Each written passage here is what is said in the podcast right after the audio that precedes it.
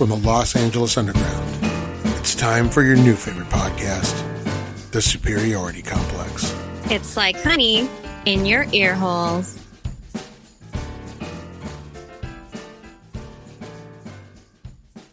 Welcome back to the Superiority Complex, everybody. Your new favorite podcast. I'm peeking a little, peeking a little. We're okay. We're okay. I have a different setup this uh, this week. I'm using my uh, computer to record, so there may be some issues with the sound. It shouldn't be too too bad, but I'm, I'm just trying to adjust everything. So I apologize if there are any issues. Uh, please uh, write, be, feel free to write us at the superiority complex show at gmail.com. And uh, any complaints, as always, are read and sent immediately to the trash. Uh, today we have a great show for you. We've got uh, our whole cast is here, our whole cast and crew, uh, bouncing back from a great week last week. See if we can keep up the intensity. We had Steve and Izzy with us last week. If you haven't, uh, please check out uh, episode 350, which we called All the Mops in honor of uh, Justine's uh, week. But yeah, they were great, and it was great to have guests. But now we're back with the family, our home, our home crew. John Sandy, of course, is here. Patrick, Justine, Hi. and Jake. Hi. This uh, this episode is being brought to you by Jake, who is running the Google meeting. Thank you, Jake, for As bringing us all man. together face to face. It is nice. Such We- a nice sponsor. it is. We were doing this uh, via audio for the first couple months, and uh, Jake's like, "Why aren't we using Google Meeting?" And it's great because we can see each other now. Except I can see uh, Patrick's San Francisco Giants hat. He knows that offends me, and he wears it. He continues to wear it. And Justine, you allow it. You live in the same house. How is that still intact? How is it not being used as a dog dish or as to wipe up a spill? Maybe put it under a leaky car. You know what? Why is that intact, Justine? Can you answer me that? I mean, they haven't, they didn't win last year, so Of course. I mean, they, they never win, but I mean, we have to see that. We have to see that hat. How do you live like that? Is that why you're in separate rooms all the time? Makes sense. Is that what it is? recording in a different room. What does that hat smell like? It's got to stink. It's just got to smell like ugh, ugh, awful. I don't go anywhere near it. Yeah, Blech. don't.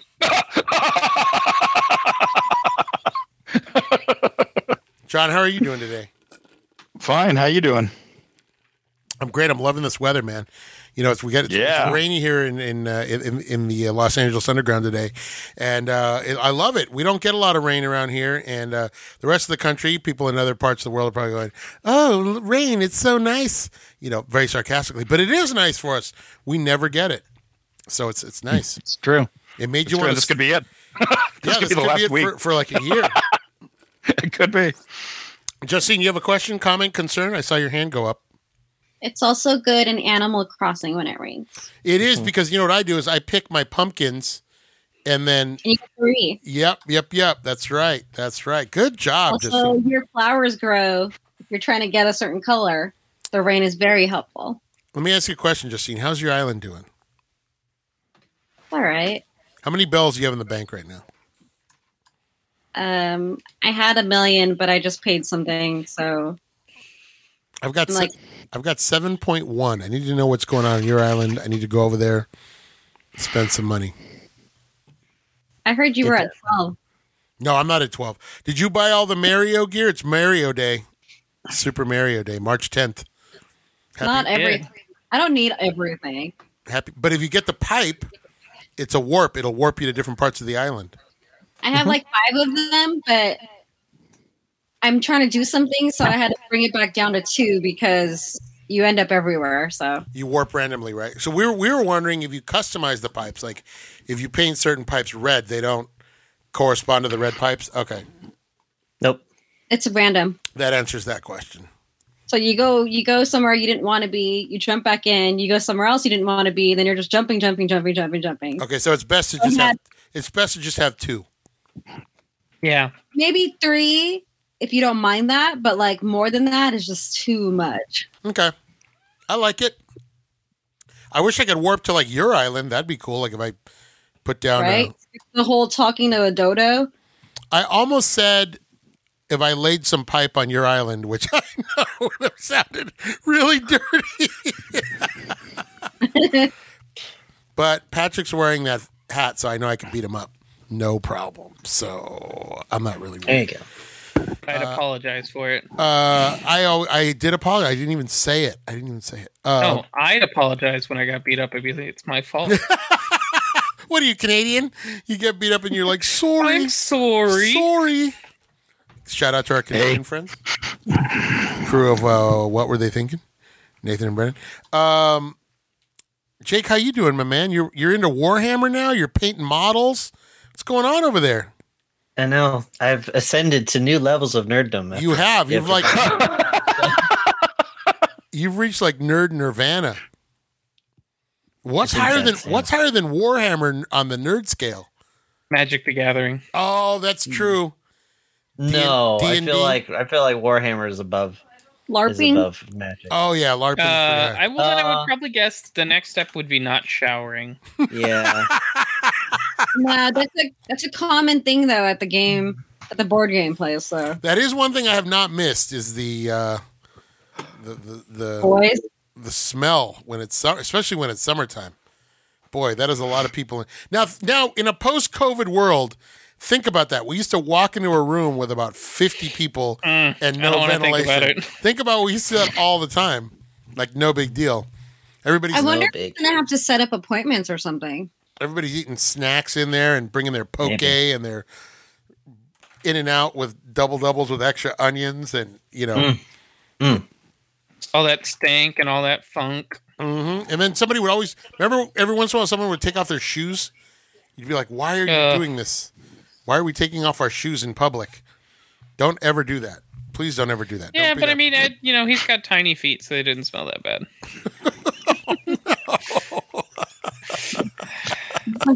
is that true? Sorry, Smaller feet I don't don't don't, smell as badly. Is that true? I don't know. That sounds like Hobbit etiquette. He's got small feet, so it's all right. Yeah, small foot. Isn't that a band, John? Littlefoot. Tell us about Littlefoot, John. Oh, Little Feat. Yeah, tell us about that. It's a band. It's F Just E little A feet. T, like little accomplishment. Oh, I don't know much about them. They, I think they had one hit. That uh, Dixie Chicken, I think, was the only hit. How's it go? You know, it goes. how, how is that Dixie chicken? I got the Dixie chicken. Is that is that how it goes, John? No, I'm just joking. All right. I don't know about Little Feat. Uh, Who's in Little Feat? Isn't it like a super group? no, no, no. The guy, the main guy, passed away. Um, what the hell was his name? Um, It's very rare. yeah, I'm drawing a blank.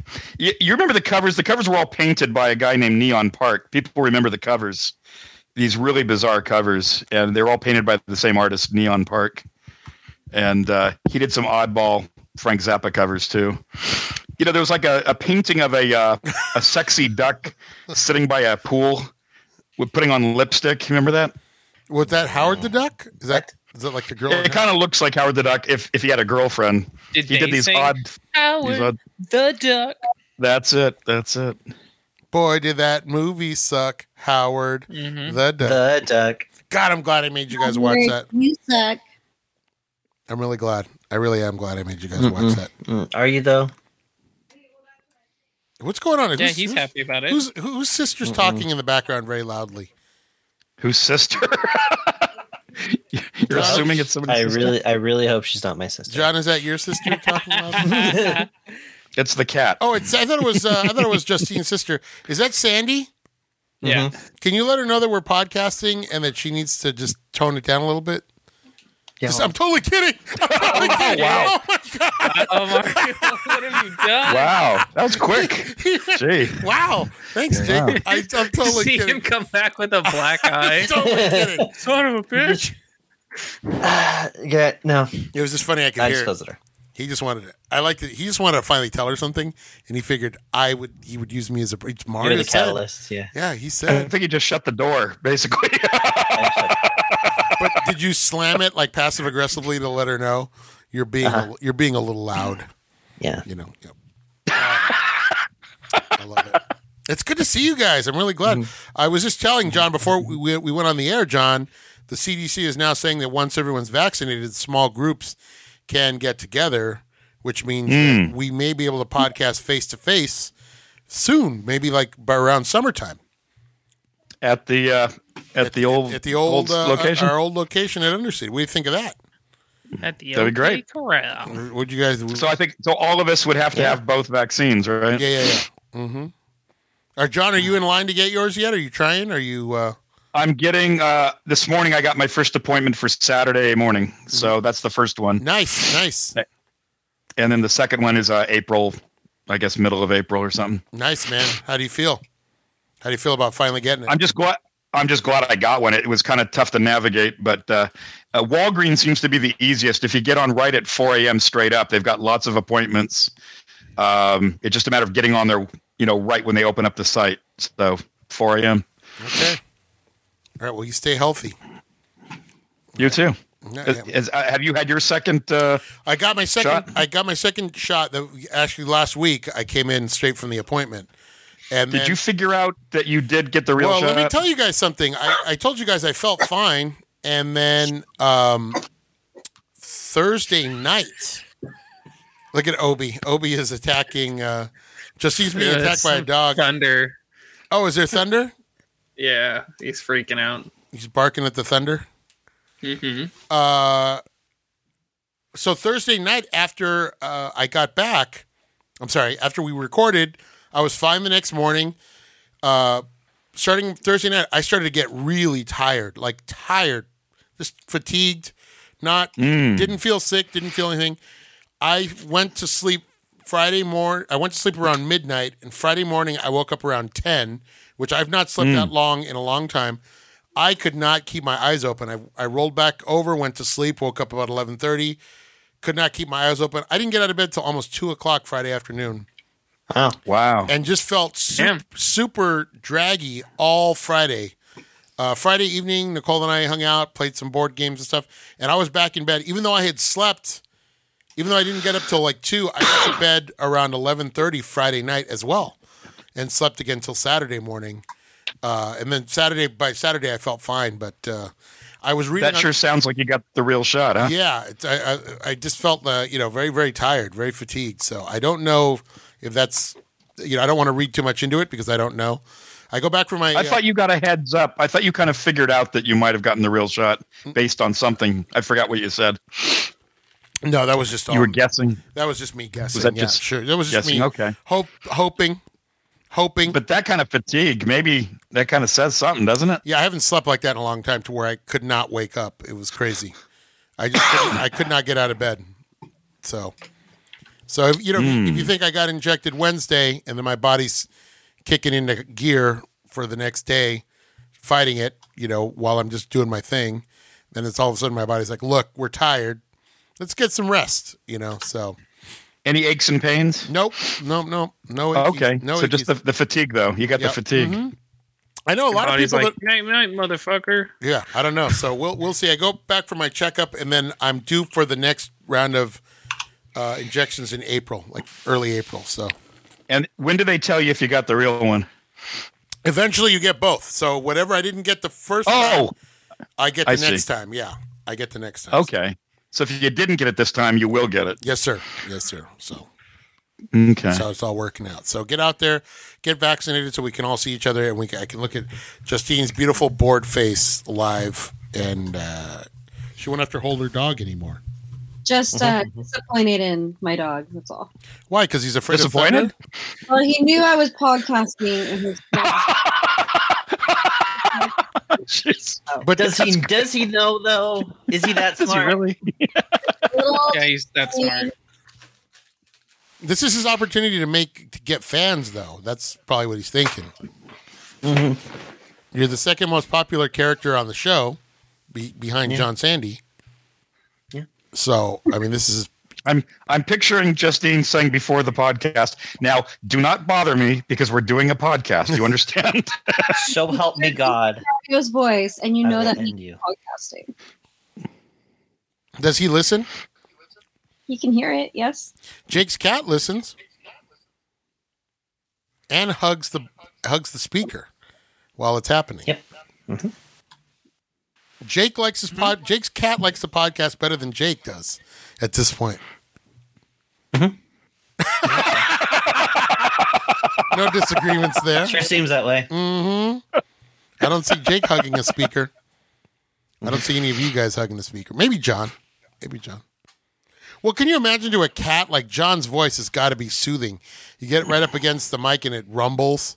That's got Soothing? That's gotta be. Yeah. Oh, it it, it rumbles, baby. Yeah, that cat is right up against it. Did you see that video, John? We'll we'll send that video to the thing. Have Sandy send it to the group chat, Jake. It's uh What video? it's a it's a video of us doing the podcast and Ah. Jake's cat is literally laying on the speaker, like rubbing his head against the speaker while you and I are talking. Really? Yeah. Really? Which one is it? Is it uh is it It's Jasper? Mila. It's Mila, It's yeah. Mila. She loves us. Naturally. We're very popular with the lady cats. Yes. Why are you shaking your heads? Patrick and Justine are shaking their heads. Guys, we finished WandaVision. What did you guys think? over. what did you guys think? Finale was fun. I liked it. Justine? Entertaining. Yeah. Patrick? Like I said, I thought it was fun. Uh, it was you know a nice, fun quarantine experience. What I loved about it is that it was self contained, that there were no really other Marvel characters that came in. It was all her. Because we kept Yeah. we kept saying we had all these theories that it was just going to be, hey, here comes uh, the Fantastic Four. Hey, they're going to bring the mutants in. and we were all wrong. I don't I don't mind being wrong. I thought they Yeah, I thought it, it was, was great nice. that, that it was all her. I loved that it was that she was the focus of the story. I really dug that. I really like that. And I still but I still maintain the first two episodes you don't need to watch. Just come in when she's having the babies at the end of episode 2 and you don't you can skip everything else. You can Really? you can skip Bewitched. It's that week. Oh, oh, you don't like it because it's the Bewitched parody. John, I never. Speaking of Bewitched, I never knew that she was in that Elizabeth Montgomery had a cameo with Buster Keaton in uh, Beach Blanket Bingo, or was it How to Stuff a Wild Yeah. Bikini? I think that's because her husband directed it, so that's probably how that happened. What a what a weird combo! I would have never thought that that would. It wasn't until I watched that Buster I- Keaton documentary that I that I would have seen. yeah, isn't that weird? I, I, yeah, that was a surprise to me too. Um, they said he was great on those pictures because they didn't. He didn't. He just considered it work. He didn't consider it demeaning that he was making those movies. And he would say, "Hey, I've got a great idea. It's a surefire laugh. How about if I run with this hose and then go straight up and straight down, land on my back?" And they're like, "Gee, Buster, you know, you're like 60. If you want to do it, sure." You know. He was always thinking of gags. He's going, "Hey, I got something. This is kind of dead right here. How about if I do this around the corner?" They're like, "Sure," you know. Sure. Those those movies were so low budget. They didn't. They were just like whatever. Let's jam it in there. It's Yeah. fine. Yeah. I mean, yeah, That documentary is like, uh, great, you know. by the way. The Great Buster, Peter What's that? Bogdanovich. If you haven't seen it, check it out. Uh, I rented it via my local library using the Kanopy app, but uh, really, really good stuff in there. Really good stuff. Yeah, it's obvious that Bogdanovich is a fan, you know. Yeah. And I like the way he kind of concentrates on the Big Ten. He tells the whole story, but he kind of loops around and finishes with the Big Ten. You know, the big, the good ones. You and know, if you if you want to watch a quick documentary that's free, go on YouTube. And the guy who used to do the, uh, uh, I can't remember. I know his. I can't remember his last name. His name is Tony. He had a, a series on YouTube called Every Frame a Painting. Fantastic. Uh, I don't know if he was a film teacher, film student, uh, but he had a. It's he doesn't do them anymore, but they're all available on YouTube. He did one called uh, "The Art of the Gag," Buster Keaton, "The Art of the Gag," and it's a little ten minute short, but it shows all. Oh, yeah? yeah, yeah, really great, uh, really great little mini documentary on Buster Keaton. Yeah. Uh, Oh, he- wow. He, did a great one on Kurosawa as well. Really great. Uh, right on. Kurosawa one as well, and that's gonna be we're gonna be coming up in next week. We're gonna be watching Cool. some Kurosawa, so get excited for that. But uh, yeah, I really thought uh, WandaVision as a whole was a. I thought it was a fun fun show. It it grew on me. I didn't like it at first. Uh, like I said, it was because I used to have to watch shows be, like Bewitched while I was waiting for Gilligan's Islander to come on to come. on. You know what I mean? I wanted the Munsters, or I Yeah. wanted Gilligan's Island, or I wanted F Troop. Right. I don't want this. Uh, this. Yeah, I was I was never a fan of Bewitched either. I, I was more. I think I, I got more out of I Dream of Jeannie. It's pretty much the same premise. Well, you yeah, know. you know, didn't we all? You know what I'm saying? Uh, you know, you know what I'm talking about, huh, John? Huh? Mm. Huh? Know what I mean? Nudge, nudge, wink, wink. Know what I mean? Know what I mean? Uh, yeah. I, I, what would you give the whole series, Patrick? WandaVision series Um, seven and a half. seven seven point five. Justine And not perfect, but good. Um, I give it a nine. Give a good background on her without having to do a whole movie.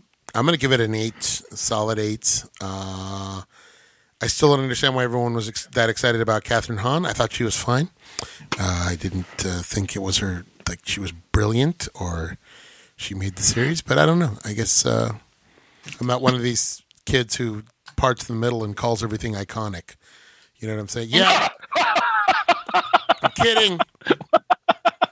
Iconic. Is that a buzzword Yeah, now? that's a, that's a that's a that's a that's a young that's a young. What's the next generation that we're supposed to be in? Not the millennials. It's what is it? Gen Z. Gen Z. They- Iconic. They, say everything's iconic. hmm I guess that's the way everyone used to say classic. it is. Classic. Like you're not Gen Z. Shut up. You know who is Gen Z? Is uh, well, not Sandy. No. Mm-mm. No. Thank God. Do we know any Gen Zers? We do. We do. Uh, uh, G- Roxy, our in our game group, definitely. Uh, your kid. Uh, sh- yeah, but she's not really that. She's kind of a throwback. She doesn't behave like a Gen Z. She does. She says certain things like she, uh, she would definitely eat Tide Pods if I let her. So Wow. All right. That's Respect interesting. That shit. she wouldn't. She wouldn't, but she would pretend. She would. She would definitely be uh, into the colors though. So So you, you Uh-huh. bake bake something that looks like a Tide Pod and then do it. yeah, yeah. But then you know, how do I know that she'll be able to tell the difference between that and a real Tide Pod? Mm, yeah, that's true. Mm. These are the questions, man. I remember once when she was a kid, she did not know that. She did not. She thought a CD was a DVD. Um, I had a CD, and she goes, "Dad, that's not. What? are- What are you doing with that movie?" I go, "This is not a movie. This is music." She's like, "No, Dad, that's not how you listen to music." But then she knew about records. It was really weird. She like, she knew the existence of records, but she didn't know that music ever went on a CD. So it was kind of weird. Uh, You know, that was a little bit of a disconnect. So I don't, kids today, Your huh? car, your car didn't have a CD player. It did, but it had the same Ozomatli uh, CD stuck in it for her entire youth. So we never. It was all, Literally stuck, or It was literally stuck in there. I mean, what? There's, Uh. hey, trust me. There's worse CDs to have. Ozomatli's self-titled first album. Go get it. I finally got it out of there though. That just came up in my Facebook memories too. It was in there for about six or seven years. It was just stuck in there. Uh, wow. but um, uh, you know, my car's been great all these years, but the CD player never worked right. Um, guys, let me tell you though, uh, we, it was all MP3 when I was when I was coming up. MP3, yep. Mm-hmm. Mm-hmm. I used to have an app. What if you? Go ahead, John. I'm sorry. No, no. I was gonna say, what if uh, you had Abbey Road stuck in there? It would have been six years, would it? Abbey Road never would have been put inside the the CD. But if it had, you would not have waited to get it pried out of there, right? You I would have probably you would've just gone smashed the entire head unit. You would have pulled it out with your teeth, probably. I would have just smashed it so that it, it couldn't play anything. I Nicole would say, "What are you doing? Why are you smashing your forehead against the player?" I would I would rather listen to road noise. Damn. I'm going to quote Jake here. Not everything the Beatles d- did was bad. Mm-hmm. Let's agree to disagree before we it gets heated. I'd rather listen to. Road I'm just, Noise. I'm just messing with you. Mm. What's the uh, What's the big song off of uh, Abbey Road? What's the big? Uh, Oh, uh, you know, come together in something or the big two. oh, come together. That's one of my favorite examples when people tell me that uh, that they wrote great songs. I'm like, there you go. How can you not like come together? I mean, I can understand you like hating the rest of the songbook. How how do you hate come together? Uh, Toe Jam football. do they play that? That's the, one of the lyrics. Oh, I see. I see. Uh, Walrus Gumboot. Yeah. Oh no, Sideball. Gumbo. yeah. Um, You don't like uh, Holy um, Roller. Hmm. And you don't like uh, "Here Comes the Sun," right? It's Oh, to, my uh, daughter from did like that song when she was little. She uh, liked that. She liked that song. Hmm. So you know, I'll, I'll, There you give, go. I'll give you a pass There on you that go. one. There you go. hmm There you go. Do I listen to it? No. I love it. Do I listen to it? No. No, no, no. No. I've got other things to listen to. I don't listen to clowns. And now here they are, Louis Prima and the Beatles. Wow, that would be great. I would listen to that. and now here's something for the youngsters and their grandparents: Louis Prima and the Beatles. You guys know Louis Prima as King Louis in a movie called The Jungle Book. Yep. And by the way, Christopher Walken's interpretation of that was terrible. So let's not have Hmm. debate there. Am I right? Let's we don't let's not you won't talk let's not talk about that one. Jake's favorite. creepy. you like that? It is the creepiest version of that I've ever heard. hmm That's a good song. Okay? It is a good song when it's done by Louis Prima. Yeah. Yeah, yeah, yeah. you don't want Yeah. Christopher Walken. Yeah. And- Maybe And then like, Mario's like, uh, I would also accept the Los Lobos. uh, yeah, that's a good one too. By the way, uh, I just saw on Saturday Night Live something I had never seen. Somebody shared a clip of, I guess Kirsten, uh, not Kirsten, Kristen Wiig did a whole. She did a couple of them.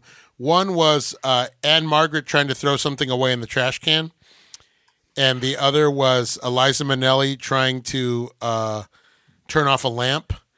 And oh my god, it is the funniest damn thing I've ever seen. I was crying. I was crying. Wow. Why have I never Wow. seen that, Justine? I don't know. Do you ever use YouTube? How do you think I saw it, smartass? How about that? She did a good Ann-Margret impression. I might have to Oh, check that it's out. huh? hilarious. It, she does all the Anne Yeah? Margaret dance moves and the uh, How about that? yeah. Somebody gives literally gives her a piece of paper to try to throw in the trash can, and she starts doing all these dance moves. And uh, Nice. it's fantastic. Mm-hmm. That's Uh, how much I love Ann-Margret. That even just somebody doing Ann-Margret, I'll I'll watch it. Ann-Margrock. Anne Margrock. and Stony Curtis. Mm-hmm. What are you guys gonna make? Let me ask you guys this: It's a rainy day. What's your perfect rainy day meal? Justine. Ooh. Mm, French onion soup. Ooh, you like the cheese that's on top? You know who's baffled by French onion soup is uh, our friend the Lily Pot. She asked me one time about French onion soup. Does not understand the the cheese on top. But that I think that goes back to the Franco, the Franco Anglo animosity thing. Yeah. They're having a, They- they're, they're yeah. not having a good week, the Royals. So you know we, we'll talk about that. Uh, Patrick, what do you what do you got? What do, what's what's your favorite meal? What's your go to meal on a on a Grilled cheese and hot dog sandwich. what? Grilled cheese and hot dog sandwich. Wait wait wait wait. wait. Yeah, it's exactly what it sounds like. He's a white boy. Did I stutter? I said grilled cheese And hot dog and sandwich. hot and hot dog. Yeah, so you take two pieces of sourdough bread, some Mhm. medium cheddar cheese, Mm-hmm. put cheddar on one side, you cut up a hot dog, Mm-hmm. right? Like a turkey hot dog. It- Yeah. Usually turkey, not beef. Uh-huh. And then you stick them in the broiler. Mm-hmm. And then you toast them until the cheese is nice and crisp and the hot dog's nice and burnt. and You put it together. Patrick, what if I have a job though, where I make money? Uh, so Jesus. no, growing up in a a, a, a lower middle class I'm family totally in a single parent home, and you kind of have to survive and Wow. fend for yourself. Listen, You learn how to make don't stuff for make yourself. me be a jerk here. It's Too okay, man. You you live with the choices you make. Don't make me the But bad yeah, guy. it's, it's a it's a comfort food. That it does sound. That sounds. My dad used. What my dad used to do is he used to do a similar snack, and that's why I was saying that was because my dad would get a fork, a hot dog. He'd get a fork, stick the hot dog in the end of the fork, grill it over the uh, over the stove, grill it over the stove, and then wrap it in a tortilla. And I'm telling you, man, that is the snack to beat all snacks. I mean, at least I was using the broiler. Nope, nope, nope, nope. That's too fancy. We're Mexican. No. We don't have know. broilers, dude. What's a broiler? It's where you keep that pan underneath the oven. You know, though. I I'll- Okay, so Spoiler from Patrick. I was like, oh, what? When- That's where all the pans am- go under. yeah. Well, I just saw a thing the other day. I saw this thing about uh, when you're Mexican and you're trying to use the oven and it's a guy trying to heat something in the oven. He's pulling like Tupperware. he like keeps pulling stuff like a live chicken. All this stuff comes out of the oven. But yeah, that's like a very that's a very ethnic thing to do is store stuff in your. You don't use the oven. We're not baking cakes. Uh, J- Patrick, let me ask you this: Did you ever used to have the what was it? Wiener Schnitzel used to have the Polish sandwich that you would it would have the you get the the odd. I never would- had that at Wiener Schnitzel. It was good. We it was, didn't, it was like the one good thing at Wiener Schnitzel. It was like a I think it was a Polish hot dog, but it was on a like a like a sourdough or rye. Growing up north, we don't have we didn't have Wiener Schnitzel. We had um, Casper's. What the hell is Uh, Casper's? It's a hot dog chain, and it's really really good. It's like on the, along the lines of. Um, uh, I'm trying to think what I would compare it to, um, but it's like it's a. No, it's it's not that mainstream. It's a very old staple of the Bay Area, um, and we used to have it all the time. It's really good. Is it is it like a pup and taco? Not unlike a pup and taco. That was John's Yeah, favorite. kind of it was owned by a friendly ghost. too much.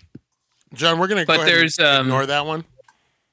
What's like that? the original Casper's has an Elvis impersonator who's been doing it for like 50 years. Jesus. Is this place still around? Yeah, Casper's still exists. They're really good. Is it a local chain, not unlike a Jim's Burger down here, or like a Douglas Burger, or like a Mm, Christo's, a little bit bigger, or like a, uh, or like a not a, what's a like local? a hat almost, Oh, okay, all right, great, along those lines. great pull, great pull. I have to be So it's like the best way I can describe it. okay. And uh, what's your what's your go to uh, rainy day meal there, uh, Jake? Jake's something of a Um, gourmet. I usually do. I usually do uh, ramen with uh, with a raw egg. Drop a raw egg in there, and mix it all up. You like a raw egg on your tamales. You like a raw egg Mhm. on what's what's with you and the eggs? What's going on? I don't. I like eggs. Hmm. Eggs Protein. are delicious. He likes that high cholesterol. That's what he That's, likes. that's right. Actually, uh, they just they reversed that. They were they're saying that uh, eggs aren't that really that high in cholesterol. At least not in Really? bad cholesterol. That was recent. That was recent. So uh, I don't understand. I don't understand. I don't They switch off every five years. They they come up with a different. I've seen that go back and forth about five times in the last twenty years. Eggs are bad for you. Oh, we got that wrong. Eggs are good for you. Oh no, they're really bad for you. Well, you can eat the whites, but not the yolk. No, they're really good for you. Just don't fry them. They cannot make their minds up about eggs. I'll tell you. I'll tell you what. Uh, as a diabetic, eggs are your best friend in the morning because Mm. all that protein helps uh, keep your sugars uh, from spiking when you eat your breakfast. I see. So eat your eggs, man. John, what about you? You bet. Your uh, what do you? What's your rainy day? What's your go-to rainy day meal? What do you like? Uh, A great big bowl of chili, and Yep. uh, then maybe some of those uh, cornbread crisp crackers. what the hell are those? Trader Joe's has got these crackers. They taste like cornbread. They're like um, not really a chip. It's more like a cracker, but it tastes like cornbread. What? Yeah, John So always plugging the Trader Joe's. John loves. that's right. Nobody loves a bowl of chili like John Sandy. Let me tell you. I was going to try to top both of you guys and say I cook it over a can of Sterno. I crack open a can of Sterno, light it, and then I don't take I don't take the chili out of the can. I just put it over the Sterno. My wife does make a killer bowl of chili, so I do like that Mm. when it's cold. Uh, yeah. you know, Christ, it doesn't matter what the weather's like. That's my go-to meal: a bowl of chili. What do you like to eat when it's hot, though? Will you eat a bowl of chili when it's hot outside?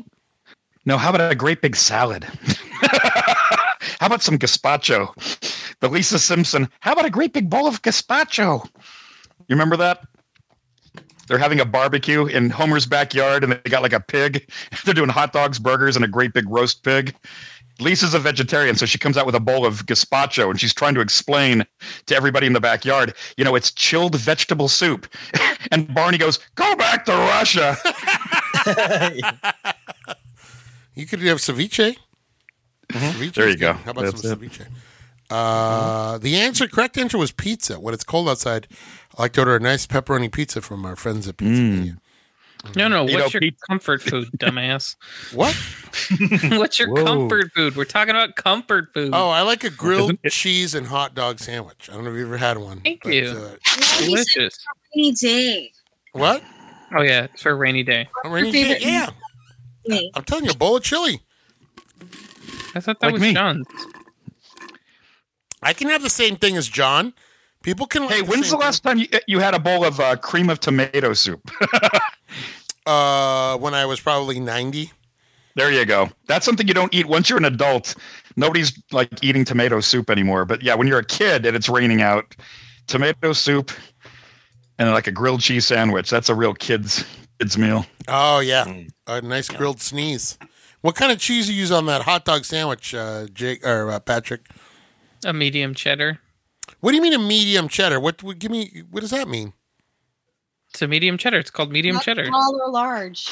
A medium. So it's not too No, sharp. Yeah, it's not a sharp cheddar. It's a medium cheddar. It's just right. Is that yellow or is that a Wasn't- white cheddar? Hello. Hmm. All right. Okay, Good. Ask Justine. Justine, have you had this sandwich? I have had said sandwich. How is it? Good. That's really, really good. It's the first time I found out what a broiler was. And like way, way fancier than like I've ever took the time to make food for myself at that point. Well, because Patrick's a little bit of a gourmet. He's got a little bit of a gourmand in him. If you if you've noticed, he's a bit of a fancy fancy lad, which uh, which we like. Yeah, he's very. I like that about him, and uh, he does like to eat ramen. I was shocked. I was waiting for ramen to be the the go to. Bowl of ramen would be good. Yeah, right now it sounds good. Mm-hmm. Why don't we order some? Maybe I'll in? have that for dinner. Justine, why don't you be a lamb and go Oh grab, fuck! go whip up a bowl of ramen using I'll put only, on a coffee. using only the freshest ingredients. Dude, she gonna kill you. She can't get me. I So just gonna she reach can get, through She can the get to your wife, and your wife will do it for her. Ah, my, I'm not. You think I'm afraid of my wife? Come on. Yes. She's right behind. She's right behind you. I can edit this out, and she'll never know I said that. So I have no fear whatsoever. She's creeping up right behind you. Nope. I got my eye on the door, buddy. I got my eye on the door. I see. Mm-hmm. No, she Keep your will. eye on the sparrow. She will somehow have heard about this, and when I get upstairs, I'm gonna get clever girled like Jurassic Park. She's gonna blindside me. Justine's like texting her right now. She sent, I'm sure you got the somehow somehow uh, Sandy uh, will take Jake down as collateral. It's, it's all part of a big conspiracy. It's a big Eastern. They're they're all run by a big Eastern syndicate. Uh, guys, we we had a great uh, movie week this week.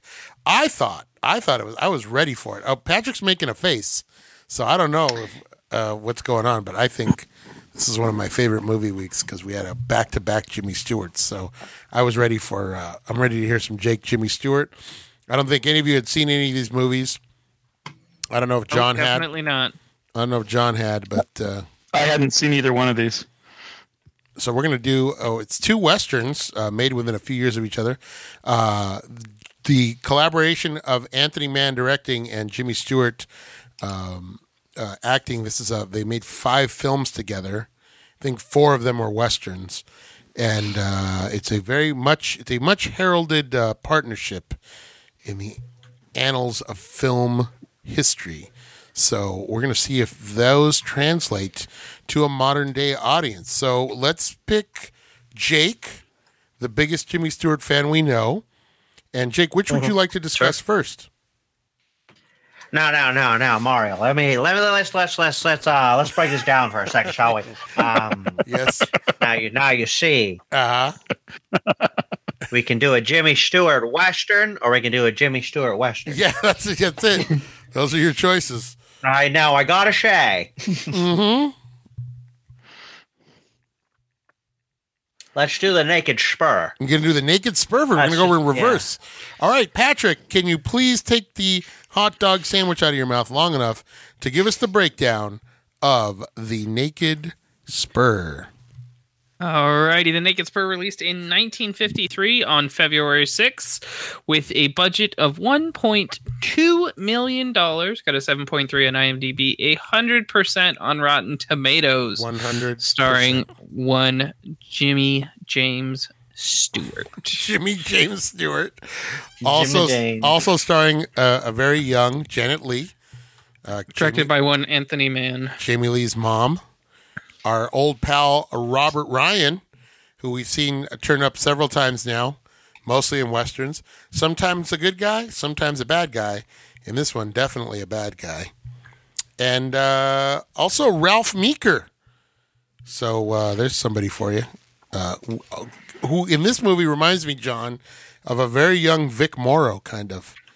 Kind of reminded me of Yeah. Vic Morrow. Yeah, you're right. Uh, yeah. But uh, Ralph Meeker was Yeah, God, both of both of these had Millard Mitchell, so Yeah. it's like a Mil- Millard Mitchell's double feature Millard too. Mitchell. Millard Mitchell. We uh, we explained before the show was you know him as the producer in Singing in the Rain, but he did have a little little side hustle as uh, Jimmy Stewart's sidekick in a couple of these westerns. So uh, the Naked Spur is basically a, a story about uh, a man who's hunting another man for a bounty. Uh, they're both from Kansas and wind up in the Rockies. And uh, at the start of the film, we find uh, Jimmy Stewart on the trail of uh, Robert Ryan, who has uh, been accused of uh, killing a man and now has a bounty on his head. And we're not sure exactly why Jimmy Stewart is hunting him. We just know that he's after him. So uh, that's where the movie picks up. And it's a, for me, it's a great little movie. It's kind of psychological. Robert Ryan is kind of sows uh, seeds of distrust among this band that comes together. Jimmy Stewart has to seek help from others to bring this guy in, and he has an ally of his own in the form of uh, young Janet Leigh. And uh, so it's kind of a little psychological uh, movie as well. So let's take it with uh, Justine, who has become something of an expert in westerns. So we're gonna take uh, Justine's. By the way, this movie shot in uh, color, that early '50s Technicolor. That's uh, very uh, interesting to look at. So, Justine, what did you think of the Naked Spur, my man? I watched this one first, and I did notice the color because they looked kind of weird. It's a very '50s. Uh, John, what was the? There was a. Was this like a, like like the early Technicolor was? It actually had less. You know, I didn't. Um, I wasn't paying attention to it. Uh, real Technicolor has sort of a quality to it. This may have been Technicolor. I wasn't really paying attention. Then there was like um, Eastman color and a couple others that were kind of a lesser. I didn't quite catch if this was actual I believe Technicolor. it It looked is. pretty good. I believe it is Technicolor, but it's the early Technicolor that's only. I don't think it. They, it was like a three tone or something, kind of like the same stuff. Uh, this this is beyond that. Those that was the 30s when they were doing the two strip Technicolor. Th- this looked like full Technicolor. Uh, in the 30s, you get stuff that where you're only getting like the green. Uh, you're getting like greens and blues and and yellows. You know, Yeah, yeah. you're not getting the full thing. This looked like it was the full Technicolor. Uh, it's a little bit muted. The color scheme, kind of like in. Um, It's a little bit muted, kind of the same way it was in Shane. Uh, Yeah, it didn't look like a great print either. So maybe they just haven't digitally cleaned this one Well, up. Well, also this is I believe grainy. I believe this is in standard definition. This is the only uh, available. Is the, so that could be what it was, Justine. Because if you look at uh, Winchester seventy three, even though that's black and white, that is a very crisp picture, very, very bold and striking black and white. But continue, Justine. I'm sorry about the lack of color on your uh, print there. I apologize. Then it took me a while to figure out who the main character was. I'm like, God, I know him from somewhere in that voice. I just can't figure it out. Then I realized this is the guy that's stuck in that town. And, uh, That's right. That's right. It's George Bailey. Good old George Bailey. That took me a really long time. I think I was already 30 minutes in the movie, and it just it bothered me so bad. I was like, "Oh my god, I know this guy. I know him." Um, this was a dark movie, Yes.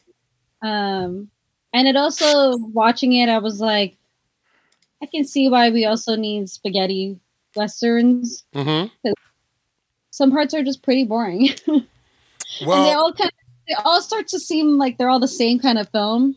I know spaghetti will uh, westerns are.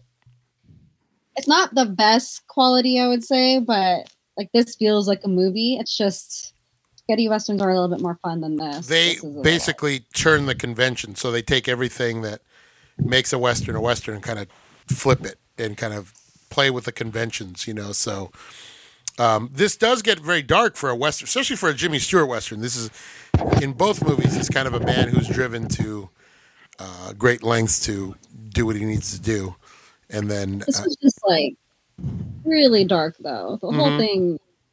Towards the end, I was like, "What the? Why?" in a good, Most of our movies been that dark. I guess after our elevator one, um, I forgot the name of it. The apartment. oh yeah, yeah, It, it kind dark after that. things yeah, things are a little. Uh, I thought this girl was really pretty. Um, I liked her little short hair. I didn't believe in them saying how young she was. That was kind of weird to me. Did you And, recognize? Do you uh, know where, where you saw her from before? Do you know who that is? That's uh, the woman from Psycho. She ends up in the shower in Psycho, so that's Jamie Lee's mom, and Tony and Tony Curtis's wife, who we'll see in Winchester. But yeah, she is a little older than they make her out to be. It's weird. I don't know. I thought she could have hooked up with all of them, but they kept. okay, maybe. And I think that guy is the guy who wore the baseball hat in um, Black Rock. Yes, And seeing him, I was like, "Whoa!" He looks so different with his long hair, yeah, yeah. and he was wearing a cowboy hat. And like, oh, he did a really good job with his acting. Um, great performance. Um, what's his name? James Stewart. Jimmy Stewart, Jimmy Stewart. It was uh, Hollywood greats, Hollywood legend Jimmy Stewart. the guy. What's his name town- again? The guy who got stuck in the town because of the Yeah. girl. Yeah, Rear Window. D- Justine, don't you remember him from Rear Window? With the with the broken leg, watching what's happening uh, in the I back. didn't realize that it was him. Yeah, he didn't just do It's a Wonderful Life. He's had quite a career. hmm That voice though just only reminds me of that, and then now these two. Mm. yeah, yeah. I don't think it stood out to me in Rear Window, but anyways, I thought his role was pretty boring. You thought he was just kind of a one-dimensional character, maybe. Um, yeah, and like it isn't. It didn't seem like a fun role to even play in general. It was just boring. Um, I think for him, though, considering some of the stuff, I feel like the Western Jimmy Stewart is different than other Jimmy Stewart because Jimmy Stewart was always kind of like he didn't get a chance to do a lot of roles where he kind of was dark or driven. Um, you know, he was always kind of like the hero, kind of like you know, even Hitchcock. Well, when we get to Vertigo, you'll see Before the difference. war, Yeah, I think before the war, he's playing kind of the aw shucks guy. After the war, be, thanks to Hitchcock and Anthony Mann, he gets to play darker characters. It probably saved his career because he wasn't doing that well till he kind of met up with those two directors. Uh, so Sorry. Did you like? no, that's fine. Justine, did you like it or no? Well, we'll know when you get your score. But did you just go up on the? Uh, is this in the like category or dislike category? it was. I didn't like it until it became dark because it was unexpected. Okay, that's fair. So until until they shot, well, they shot. Um, I forgot that guy's name. Jesse. They shot, they shot Jesse, and I was like, "Oh shit, that was crazy! I didn't believe that." Yeah, then he has a cool plan. I was like, "Oh dang, he's totally dark." And then when he had that open area, I was like, "Okay, this is getting worse." And then you know the movie started to get more interesting, especially with the water part and just the whole thing. I was like, "What is happening? What am I watching?" yeah. They pretty much just kill everybody off, and it's like, guess what? No, no- And then she's like, I'll love you no matter what. And I was like, okay, what am I watching? The Joker and Harley Quinn? All right. I'm down for that. Just like let me know. Yeah. Know. Jimmy Stewart would have been a crazy Joker. Now, now Batman, you. Uh, uh, uh, Dude, you want? Did you want to know how I got these scars? So it was only interesting until that point. For Okay. Me. All right. Otherwise, I found it boring, and I kept trying to think of other westerns that I enjoyed better than this. And I mean, I'm going to be interesting to hear. I'm interested to hear what you thought of Winchester '73. But let's go to let's go to Jake. Jake, what did you think of the Naked Spur? Did you watch this first or second? Because I feel like that might make a I difference. watched this first. Okay, what did you think? Um, I thought it was good. I I, I liked a certain movie of his better, Uh huh. Which one? but I, I mean I thought this was good. I mean I've only seen him in It's a Wonderful Life, and then maybe one or one of his Well, Rear maybe one Window. or He watched- didn't Rear watch- Window. he didn't watch it. yeah, he did. Oh, He didn't? didn't. He didn't watch Rear Window? Nope. Oh, you still haven't seen? Justine, you got a hell, you got a hell of a memory, Justine. You got to watch Rear Window, Well, Jake. You made all those scores. Of course, my- she remembers. The beginning of my spreadsheet has little empty holes on there from Jake. Mm. Yep. Interesting. drives me crazy. I'm like, this is so incomplete. I want to go back to level one and just complete this level and get his scores, and I can't. Jake just Mhm. leaves uh, empty holes wherever he goes. I have I have I have some of them. I have scores for some of them. So, Oh, that's right. He hasn't scored the Invisible Man. I kind of gave up on that. I was like, "Hey, what'd you think? What'd you think?" He said, "Ah, save it for the show." I'm like, "Nah."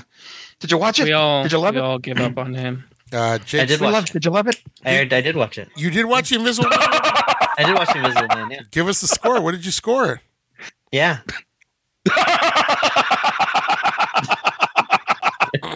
See what I mean? Like, hey, what'd you Yeah, think? I did. Oh. Yes, I did. All, you'll find out eventually. Yeah, You'll find out one day. He's Oh. fucking useless. You'll find Uh, out. that, but I've only seen him so far in It's a Wonderful Life. And So to see him in a little more of a a grittier role, mm-hmm. I really appreciated. yeah, I liked It's a it. Wonderful Life is pretty gritty. it is. Yeah, but you know, but at the end of the day, it's like he's not murdering anybody. You know, No, just trying to kill you, himself. that you know of. well, when you find You out the, the he's just trying to murder himself. the moment, There you go. The moment for me is w- the the the turning point in this movie is when you find out that the whole reason he's after this guy is because this woman jilted him, and he just wants to basically kill this guy to get the money to start a farm because he got jilted out of one. Um, Really tells you a lot about this character. Like he, he like obviously because at one point Robert Ryan says, you know, you know, we knew each other before, and he says, you know, he's trying to justify it, saying, look, we may have sat down and played cards together once or twice, but we were never friends.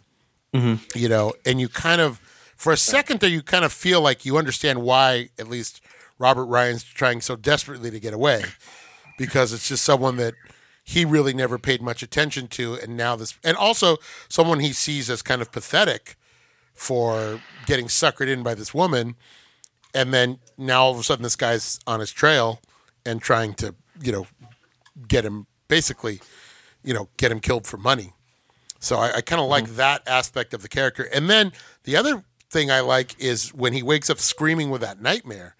I feel like that is Jesus. something that he had to have tapped into something in his own life somehow. That really, I really felt like that wasn't really acting. I felt like that was Jimmy Stewart. Like um, that was like true emotion there, and that always kind of throws me off when I watch this. I always forget that that happens. Yeah, it felt it felt real. It felt very was real. Yeah, Panic, yeah. yeah. Uh, I feel like if you only know Jimmy Stewart is like John said is the the aw shucks guy, and Mm-hmm. you watch uh, these two movies, you get a different, you get a very different uh, kind of picture of Jimmy Stewart. And uh, did you like Robert Ryan as the bad guy, our old friend from uh, Bad Day at Black Rock? And then Justine, he was also the guy in the Professionals. Do you remember? He was the guy who liked the horses, and we liked him in that movie. You remember the one where they go down to Mexico? He was he was kind of so Robert Ryan, really a good character actor, able to kind of play wherever whatever you need him to play. He's he's he's there. Mhm. Will you? Are you going to tell Yeah. Sandy to rub your shoulders like that Mhm. and say, "Will you do me?" Yeah, can you, yeah, will you do me? Mm-hmm. Will you do me real quick? Are you going to start doing that? Mhm. You promise? I mean, she basically does it to me all the time anyway. So now, Ah. Now you just have something to go along with it. That's perfect. Yep. Patrick, talk to me about the naked sperm, my man. I don't know if I can buy in to Jimmy Stewart as a cowboy. It doesn't quite work in this one. Um, there's something about his presentation in the film that uh, I don't love. There are moments that are good in this film, but there's also just some horrible fucking people. Mhm. Like some of the the characters are just like you cannot help but fucking hate them so much. Um the Union soldier is a horrible, disgusting human being. Mhm. Um, they're all just really shitty, and so you kind of you're kind of happy when everybody dies. Uh, pretty much. Uh, it's not unjustified. Jesse is not really bad. He's just looking out for himself. I don't think he's a bad person. No, he's obsessed with gold and sells out his, you know, partners for money, which Mhm. is just as fucked up, and ditches everybody. So he gets shot for it. Yeah. I don't think that's unjustified. Everybody's bad in this movie. This is almost like a noir, like a Western noir. kind of. Yeah, yeah. So I mean, uh, there's things I like about it, and then there's things I don't. Um, uh, I'm kind of I'm kind of all over the place with it. It's really interesting because Jimmy Stewart had a had a big career in westerns. Like that was that was kind of a second career. Yeah, it's just I mean I. He, the the image of Jimmy Stewart is in this one at least doesn't quite fit for me. Mhm. Um, although I do like the scenes where he's kind of reliving his trauma. Um, I think he does a really good job with that. John, you had never seen uh, Naked Spur. What did you think of this one? Uh, it was interesting. Um, I've only seen a couple Jimmy Stewart westerns. He did do quite a few westerns. He did some John Ford westerns. Hell, he's in the the Man Who Shot Liberty Valance Sure. and uh, I think Cheyenne Autumn. He did westerns. I think people were always talking to me about Anthony Mann, how he'd done like eight movies with Anthony Mann and kind of gave him a new career. And I really hadn't seen any of these, so it was nice to have an excuse to put one in and watch it. Um, it is darker. It's more of a character study. It's true. What you're really watching is these people that are stuck with each other. They're on the trail. They all have their own motivations, but they're. It's pretty much a character study. How do people, um, you know, how do they respond to pressure? You know, and you are you are trying to figure out what is why is Jimmy Stewart so completely obsessed? I kept thinking there was going to be a reveal that he was the man that Robert Ryan was the man that killed his wife or something, and it never happened. He really did just want the money so he could buy his land back. But I, you know, it's kind of interesting trying to figure the ins and outs of it and how far each character will go to get what they want, you know. And Robert Ryan is always great, and he's always a great bad guy. Always brings a lot of dimension to it. Mm-hmm. But um, yeah, it was interesting. It is. It is. Uh, if you haven't seen Jimmy Stewart in anything like after the war, it is kind of an eye opener. But uh, pretty much, you know, he did four with Hitchcock, and those are dark. Vertigo is very dark, and uh, Rear Window is a little on the dark side. And I think between Hitchcock and Anthony Mann, he was able to kind of change his image because uh, after the war, I don't, you know, um, he was active during the war. You know, he's flying missions and things. Yeah. I don't think he knew quite what to do when he came back. First thing he did when he came back was "It's a Wonderful Life," and it wasn't a hit. At the time, it wasn't a hit. It wasn't what people wanted to see. They wanted something a little more realistic. And um, so I've I'm glad I got to see these because they I people are always telling me how good the Anthony Mann uh, westerns are with Jimmy Stewart. So I'm glad I got a taste of them. Um, Anthony Mann did some film noir too. You know, he did a really crazy film noir called T-Men, which is uh, when people rate the film noirs, it's usually at the top, near the top of the list. And T-Men I had seen, and that was a really tough, hard-boiled movie. So it's interesting to see him do the same thing with with westerns. Yeah. you know. Um, so yeah, I enjoyed it. It was interesting to see uh, to see Janet Leigh in that part. You know, you don't. I can't think of another western I've ever seen in. So that was kind of different. Yeah. But um, yeah, Jimmy Stewart is an interesting actor. It, it is easy to just sort of like shrug him off as somebody who just kind of does the same shtick. But the more you watch, the more you realize he had a lot of uh, a lot of different uh, angles that he could go to. I think my issue, and you kind of just pointed this out to me, is he's not really a hero, but he's not really an anti hero either. He's somewhere in between where he's in a really deep gray area Well, that you don't. Right. I I think it's that hard You're to right. like. Dad. I think that makes Yeah. it more realistic for me that he's a person. Yeah, I think it's more realistic, but it's just it's not your prototypical western, and Mhm. it just doesn't quite fit for me. There's something You're looking for somebody to root. You're looking for somebody to root yeah, for, you, and he does not give it to you. Yeah, I, I think that's what it is. Like, there's there's really you know in most typical westerns you have you know the hero, um, and you don't have it in this one. And it's kind of strange. And that is kind of a film noir thing to have a gray area. Film I- noir always throws you. be why it's kind of weird for me.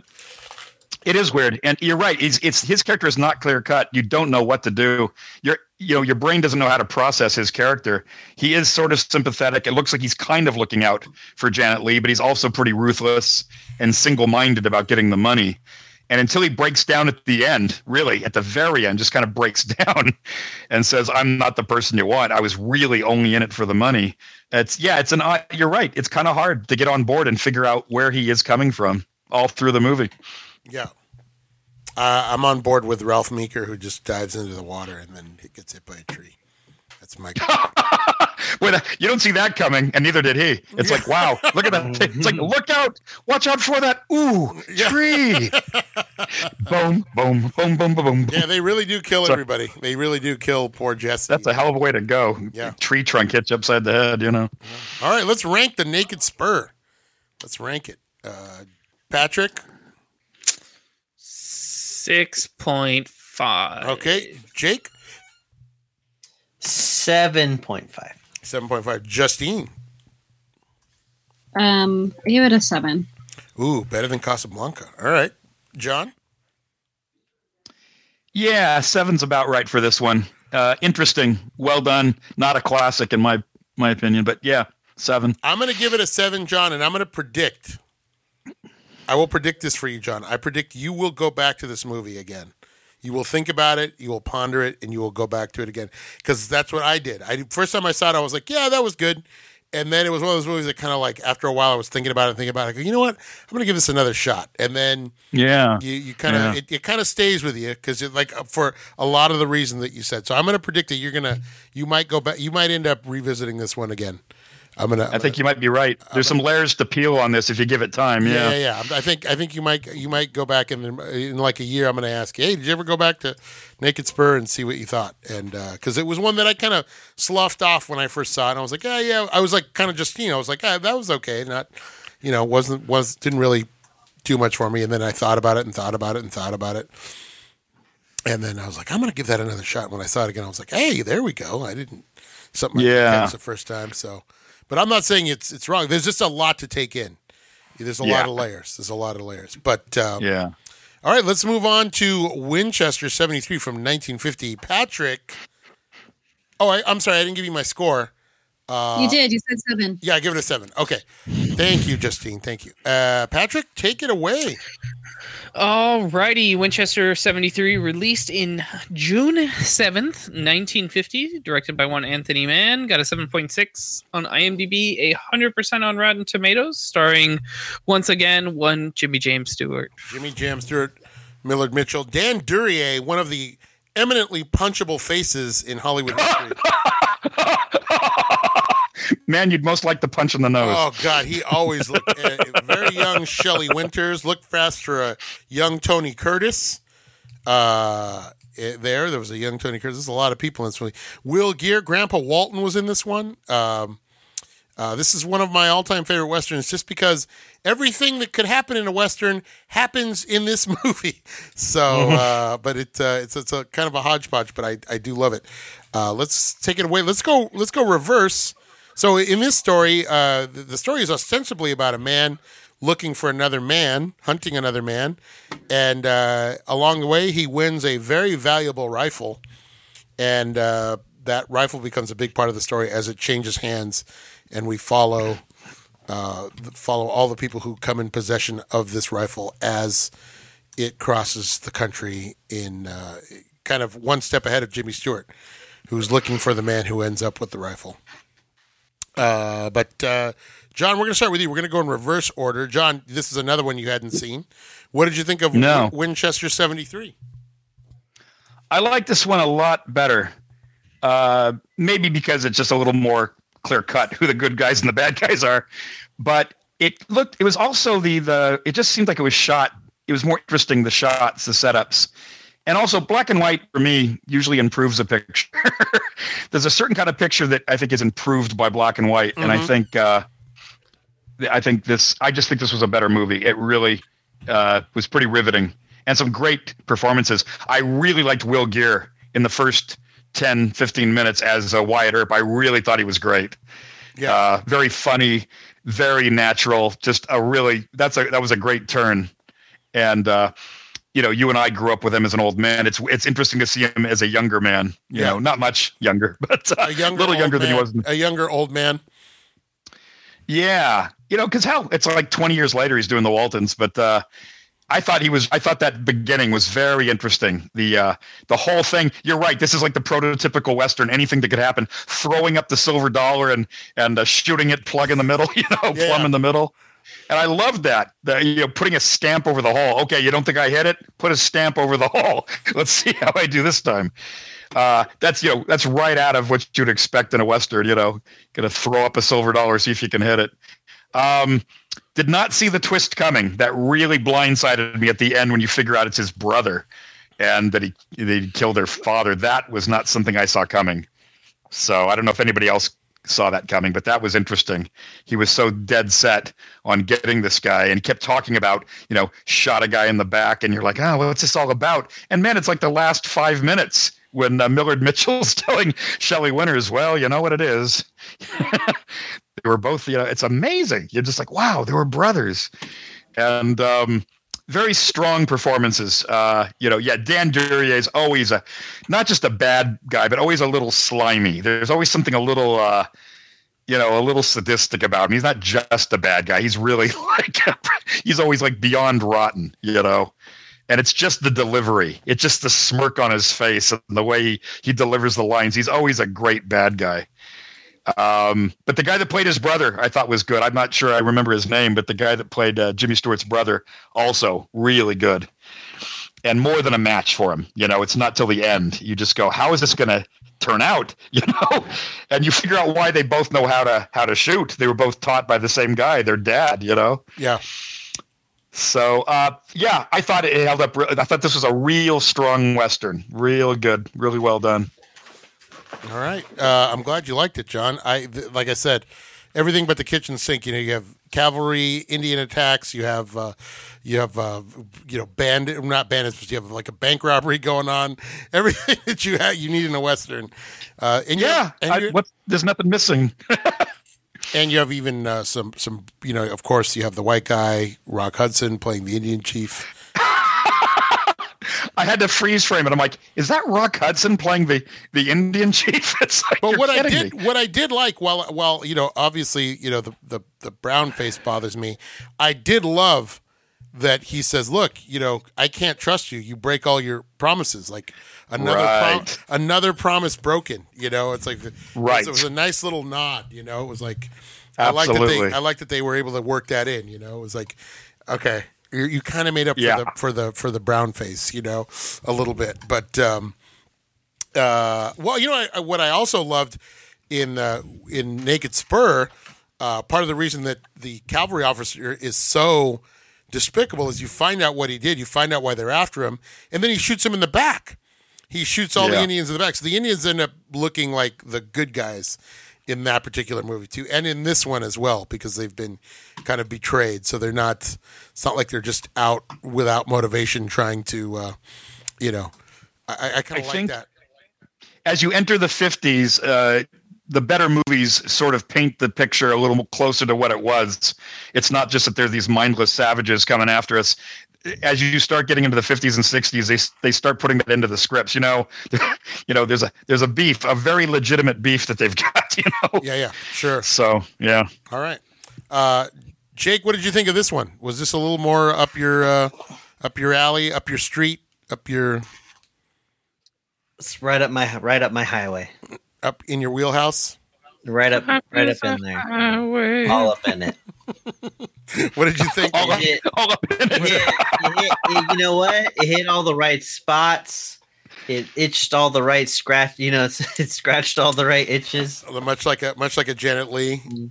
What did you What did you like about it? What did you, How did you feel? What what What were your uh, What were your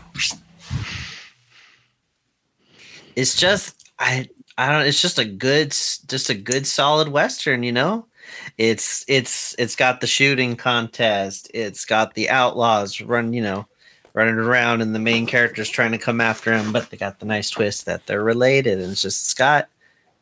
It's got it's got a couple of nice twists to a good formula, and it's yeah, You guys Did you guys recognize a young Mrs. Rosen from the Poseidon Adventure? not a who's that? It was uh, the Shelley. Winters. It was Shelley Winters. It was uh, she was Lola. She was Lola. She was the she was the, the the the not the love interest. Well, she was Steve's love interest at first, and then Steve gets uh he gets shot wearing an apron. I see. So uh, and then Because Steve's a bitch. well, he tried to make him one, and then that didn't. Patrick, let me ask you this: out. If you were if you guys were attacked by a band of uh, of uh, of Indians, would you ride off to for to look for help and leave uh, Justine there in the wagon? No. No. I would. I wouldn't. Wouldn't think twice about it. He got help. He went and got help, like you said he was gonna. yeah, everything was fine. Yeah, I don't. It worked out. It worked out. It all, it all, it all ended up being good there. So uh, don't worry. What did you think, Patrick? Uh, this one works. Yeah. I actually could deal with, but I think it works because there's a noble side to what Jimmy Stewart's doing. He's not, you know, it's not the healthiest and most cathartic thing to go hunt down your brother because he killed your father, but as a whole, his motivation was noble and you could root for him.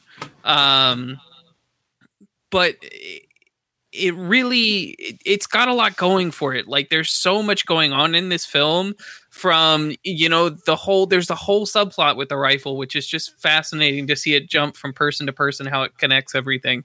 Um i have one contention with this movie and it is the brown face that really bothered me because it's Yeah. really glaring.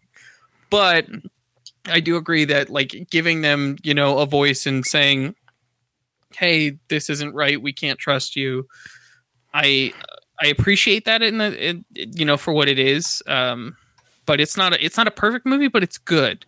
Yeah. There's a lot of things I like about it. I think the villain was fantastic. I I I enjoy Jimmy Stewart's character in this a lot more, and I think this type of western fits him better. And I, I also enjoy the partnership that he has with his friend. And there's Yeah, at yeah. least one person that, at least at one point, he says, you know, my dad always said, if you have one friend, you're rich. Yeah, and like he's the he's definitely the moral he's definitely his moral compass, which I think works in his benefit. And the guy also has a, his nickname is also High Spade. So how could you not? have that? Right? Like, how could you not be like,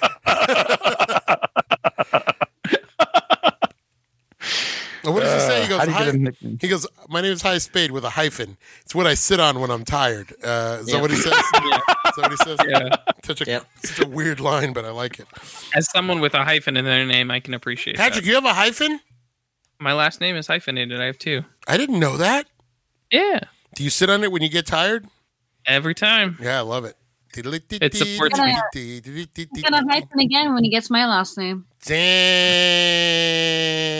Dang. Starts just put them all in. Don't do it, Patrick. Don't ever get Just stack married. them all together. Don't ever get Mhm. married. Don't do it. There'll Gonna be- not say anything. Smart man. Oh, don't forget you have uh, you also have yeah you have uh, the piano player, you have the showgirl, you have the uh, young Tony Curtis. Did any of you guys spot Yeah. young Tony Curtis? Did you guys all spot him? Her name Yeah. was Lola. Yeah, yeah. She was a show. Yeah. He has like two lines, but you're going, God, look at that guy. He looks like a movie star. Yeah, it's young So Tony this Curtis. one, this one works a lot better, Uh, and I I like the setting. I like the the spans they travel. Mhm. Um, it's an odyssey for sure. Yeah, yeah, and I th- like I said, I think it plays to Jimmy Stewart's strengths better because he can still have dark moments. Like when you realize it's his brother, you can see how much like Pat throughout the film he's troubled and disturbed by what he has to go do. But you can still root for him and make him a likable character. And when you realize at the end that his brother's going to kill him no matter what, his brother's not going to Yeah. show him any mercy.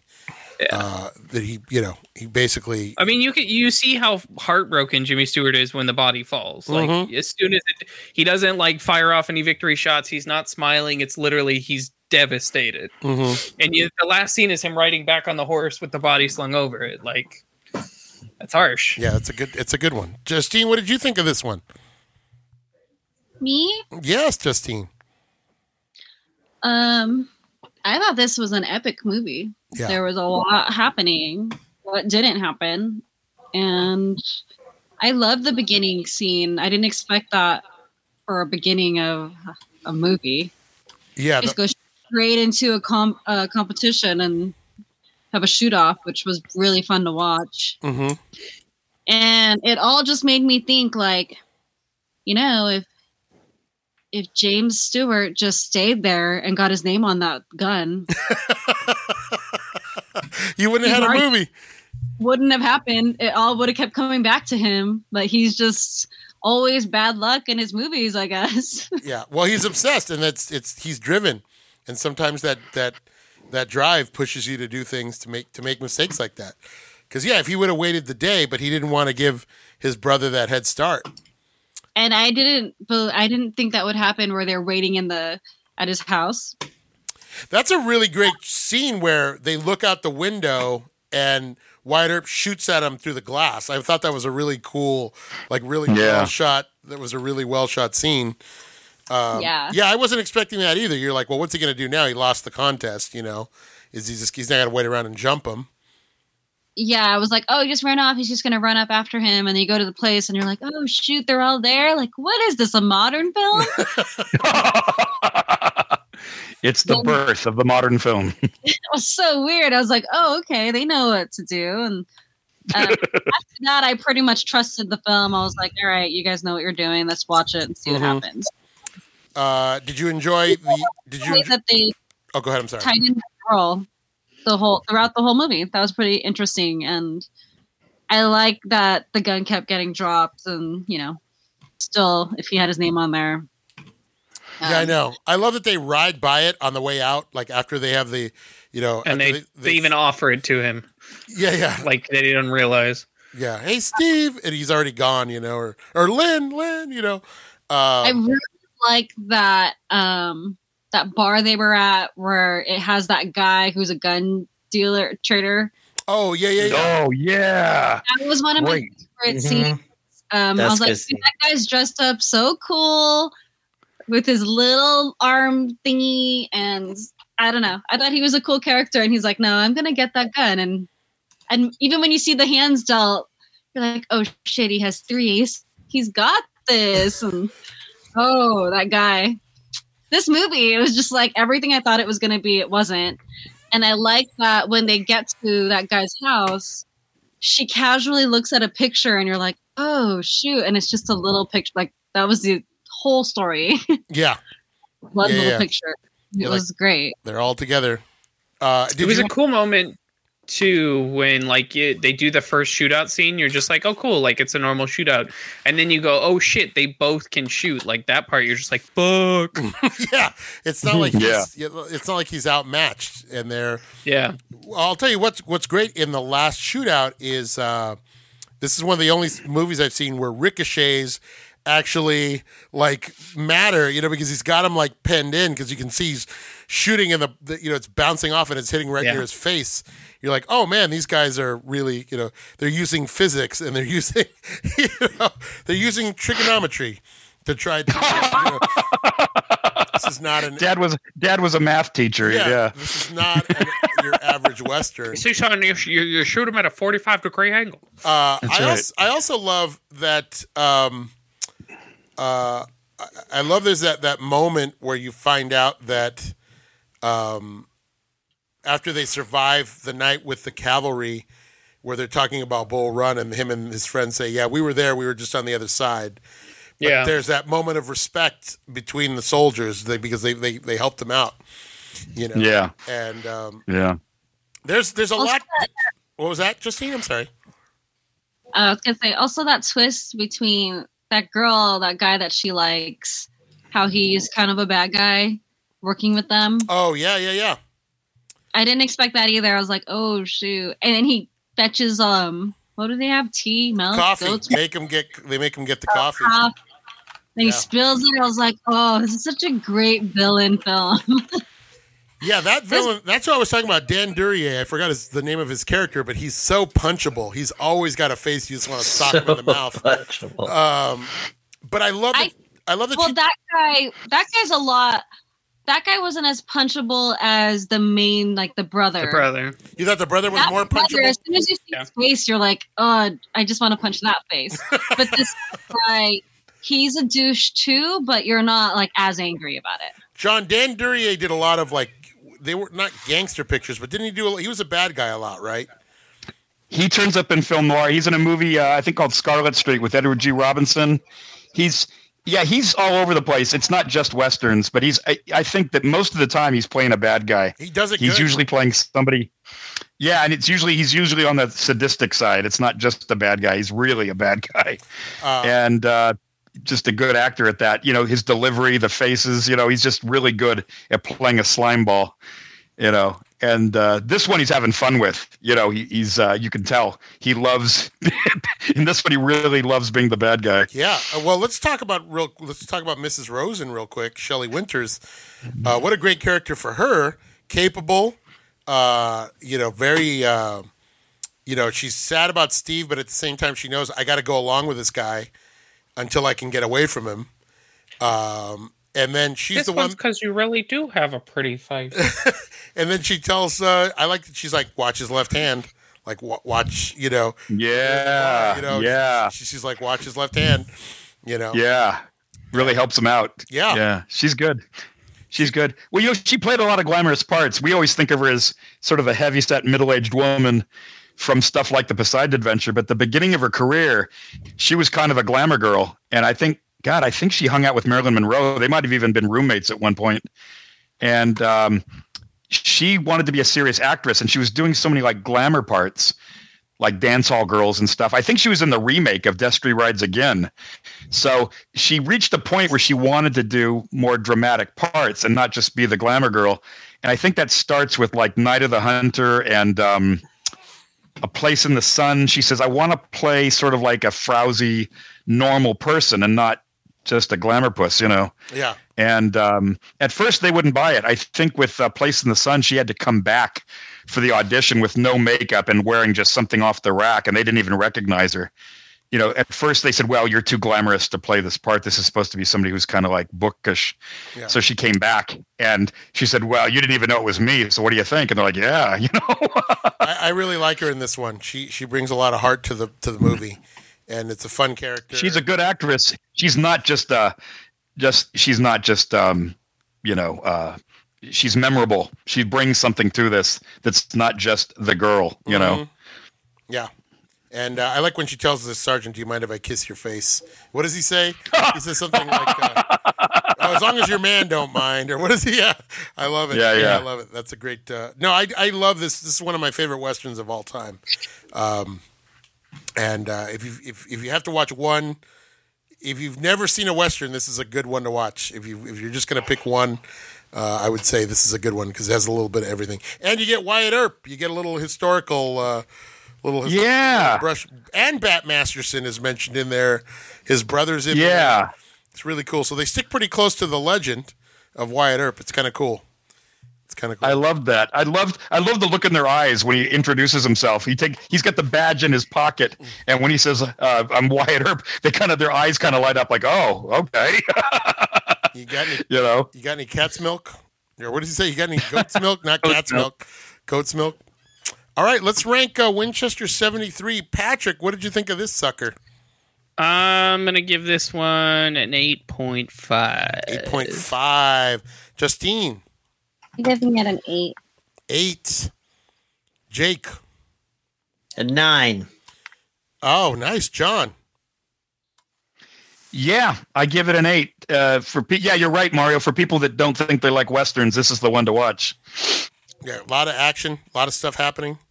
Uh, Yeah, this could make you a western fan just watching this I, I'm one. gonna, I give it a 9. I'm going to give this one a 9. It's probably my favorite Jimmy Stewart Western. Um, I can watch this movie over and over. I never get tired of it. Um, I can watch that first ten minutes in the town. Mm, I, yeah. that whole Mm. sequence is so well And done. how? I love it. Uh, but Justine, I'm really happy you like this one. I was. Uh, this is one I was. I wasn't sure how everyone was going to take the Naked Spur because, like John said, it's it is more of a character study. But I figured this has everything that Justine likes in a western. So it would be, uh, you know, I wasn't. Uh, I'm glad uh, Patrick. liked it. Everything. Uh, well, almost everything. It didn't have spaghetti. No cameo by a young, no cameo by a young Charles Bronson, but uh, you Yeah, know, yeah, can't have everything. Yeah, He's in the Yeah. background chopping wood. yeah, yeah. No, uh, no, no. And there's uh, no Walter Brennan, but I mean, you know. What if pretty we would have put Clint Eastwood in the? Uh, I'm sorry, Jimmy Stewart in the Clint Eastwood trilogy, like doing that. Because he wouldn't have to talk. The name on the grave is Ar- Ar- Arch Stanton. You, you see, you see there, Tuco. Maybe No. he, maybe he should have played. Uh, he should have played Tuco. Maybe. What? Uh, Bl- Blondie, you you son of a you you son of a. You, you, you, sure, you son of a bitch. I'll get you with the Or what if you last put it- thing I do. Now you put Henry Fonda and Jimmy Stewart together in uh, Hmm. Once Upon a Time in the West. That could have been something. Oh, That would have been great. Hey, you know, they did a western together in 1970 called the Cheyenne Social Club. Oh, that's it's a comedy, right? It's a it's a comedy. It's kind of a comedy drama. It's um, it's Henry Fonda, Jimmy Stewart, and Shirley Jones playing a uh, a madam at a brothel. Wow, that's crazy. It's a dramedy. Uh, It's kind of yeah. It's not a f- straight out comedy, but it's got humorous moments. Yeah. I do like Some, the some idea would say that. of, of Charles of Jimmy Stewart at the train station in Once Upon a Time at the West, and Jack Elam saying, Jack Elam saying, looks like looks like like we're a horse shy, and then he says, no no you you you, you bought you brought three too many, and then love it, love it. It's like five five minutes later. He's going. Yeah, actually, uh, yeah, yeah, I, I, I, I, I, you brought uh, uh, three too many. Love it. Millard Mitchell, you you old dog. You. Ugh, yeah, Our Millard God, it makes you want to look up more. It makes you want to look for more Millard Mitchell. Uh, Justine, what do we have coming up next week? What do we have coming up in the next? We have Seven Samurai. the Seven Samurai. John, you've never seen the Seven Samurai, have you? Never seen it. So and excited! Black Lagoon. And Creature from the Black Lagoon. Who hasn't seen Creature from the Black Lagoon? Hot Oh. dog. Hot All dog. John and I are excited for di- very different reasons this week. I know. How many years have you been trying to get me to watch Seven Samurai? It's finally going to happen, you old, you old salty Yeah. dog, you. Mm. Yeah, son of a bitch. Uh, Patrick and I are already giving it tens, just so you know. So, Justine, go ahead and pencil that in. All the tens. Mm-hmm. Raging tens. You know, just give everyone. I want everyone just put a ten down for everybody. Patrick has a raging 10 right now. Heck yeah! Whoa. Wow, For that, film, yes, I do. ten to midnight. You you know what I'm saying? Uh, guys, what a great show! I'm glad you enjoyed. Uh, think about the Naked Spur. I want you to, to contemplate it. Uh, it's gonna, it's you're gonna visit it in your head again. You're gonna revisit it. You will. I don't get the name for that. Well, it was Because one of the dudes kept his spurs naked. Naked. The Naked Spur. Yeah, what? It didn't have like that safety on it, right? Usually there's something around the spur. Yeah. Mm-hmm. How you knew he was a dangerous man. And then he threw it in that guy's face. I too like to. Yeah. That was so Kind of like a like a ninja star. We're gonna get into that next week, John. You're gonna see some of that next week. Oh, that's what I Mm. was about to say. There was a. I didn't realize how much rock climbing cowboys did. Oh yeah, yeah. and both of them. both of these movies end up. In, I didn't realize that until we, I watched them both. I'm like, oh yeah, they both end up in the rocks. That's right. That's right. Yeah. There's a lot. and man, boy, those styrofoam rocks are heavy. Mhm. They looked. They looked real to me. Okay, they looked real to me. Well, at least it wasn't a back lot. They might have been rubber rocks, but they that was not a back lot. That was somewhere. I think it was Lone Pine, right? They filmed No, it in the uh, Rockies and Lone Pine. Yeah. Well, Okay. no, it was, one of them was Arizona. Um, Okay. Winchester But it's not the 73 was Arizona, Yeah. and, uh, and But- Naked Spur was. Uh, I think the river scenes were shot in Lone Pine, and all the stuff out uh, uh, in the mountains was uh, was uh, the Rockies. Yeah. It shows that it wasn't like the Universal backlot. It wasn't like the Panga Canyon or anything like that. yeah, you and, know? and neither neither does uh, uh, uh, maybe parts of uh, a few parts of um, Winchester seventy three look like they might be out by Thousand Oaks or something. But other Hmm. than that, that has also has a very it feels like a like they're out somewhere. Doesn't Yeah. feel like they're on a Yeah. movie lot, except maybe in the Yeah. beginning, the little town there. But other than that, Yeah. It really feels like like that little hut where they go. Uh, try to buy the guns from the guy. That looks like it's out in the middle of nowhere. yeah. All right, guys. What a great what a great week. I'm glad you enjoyed it. Uh, I was going to tell Jake and Patrick that house that they end up at, where she finds the picture, and that that that's right out of Red Dead Redemption. Like that. Yes, it Oh yeah. Yeah, that house is like right out of Red Dead Redemption. Yeah, there's like a Wow. house on the uh, on the map that's right outside of town that looks like that house. It's crazy. Um, all right, guys. So for next week, we're gonna watch Creature from the Black Lagoon and The Seven Samurai. Can't wait. Justine, you'll be happy to know we're almost out. We're almost done. Look at her face. Nobody, nobody tell her how long Seven Samurai is. It's only seven hours long. Each samurai gets an hour. Them's the rules. Them's the rules. Makes sense. All right. You know, I'm gonna watch that. Then I'm gonna have to go play Ghost of Tsushima all over Mhm. again.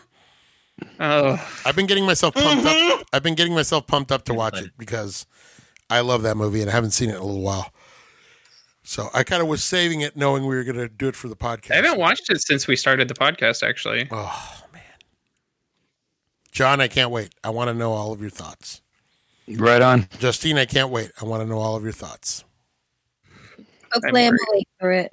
Hey, you liked Ron. We you liked Ron. Maybe I'll do one hour a day. Yeah. You know, There's it's a a reason. There's a reason I already started watching it. Th- You know what? I'll, I'll tell you Ah. what, though, it is a movie that you can. I can sit down and watch that movie, and I don't feel like that much time has passed when I watch it. I always enjoy watching. It. But you go what three and a half hours? Where? but that being said, you can break it up. It breaks up very easily. It's not a hard movie. Is movie. there intermission? Two intermissions? No, this is Japanese. They they you sit politely through the whole thing, and you don't get up and go to the bathroom. Otherwise, they stab you.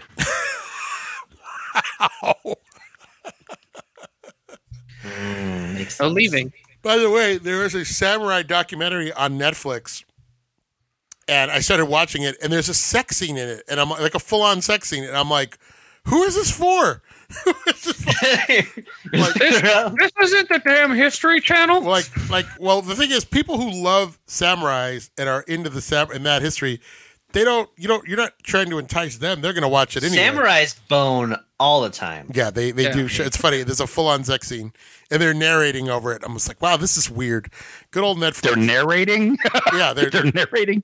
because they're talking about how they're talking about a, a particular uh, uh, warlord, A method of a method of boning. particular yes. warlord, Yeah. and he his wife was actually uh, the daughter of another warlord, and it was sort of one of those things to keep the peace. But how he was in danger from being killed by her, you know, she could have poisoned him or done all this stuff, and they're just. They're, they're banging while this whole thing's going. I'm like, wow, this is re- really weird. I don't know who we're going after with this documentary here, but you know, Mhm, Tell me more. Did you watch uh, Judas? No, I want to see it. It goes off the. It goes off of HBO next week. I want to really see it. good. Yes, about the Black Um, Panthers. Yeah, yeah, yeah. I wanted. And then. I watched uh, Raya this morning. How was that? It was good. She has It's a. She has the Last Dragon. Is that a limited release? It's there like Uh, premiere maybe stuff. Like you, could, Earlier. you, you can watch it earlier. Wait for it to finally Or come wait out. a few months for it to drop in. Oh, okay. All right. I'll wait a few months for it to drop in. All right, you guys. For John, for Jake, for Patrick, for Justine, we say. What do we say, guys? Fight the power. Justine, what do you say? Unity. John, what do you say? Unity. I'm, I'm, giving you guys each your own sign off today. Jake, what do you? Oh, say? really? Bye. Scintillating. this transmission ends now. Unity.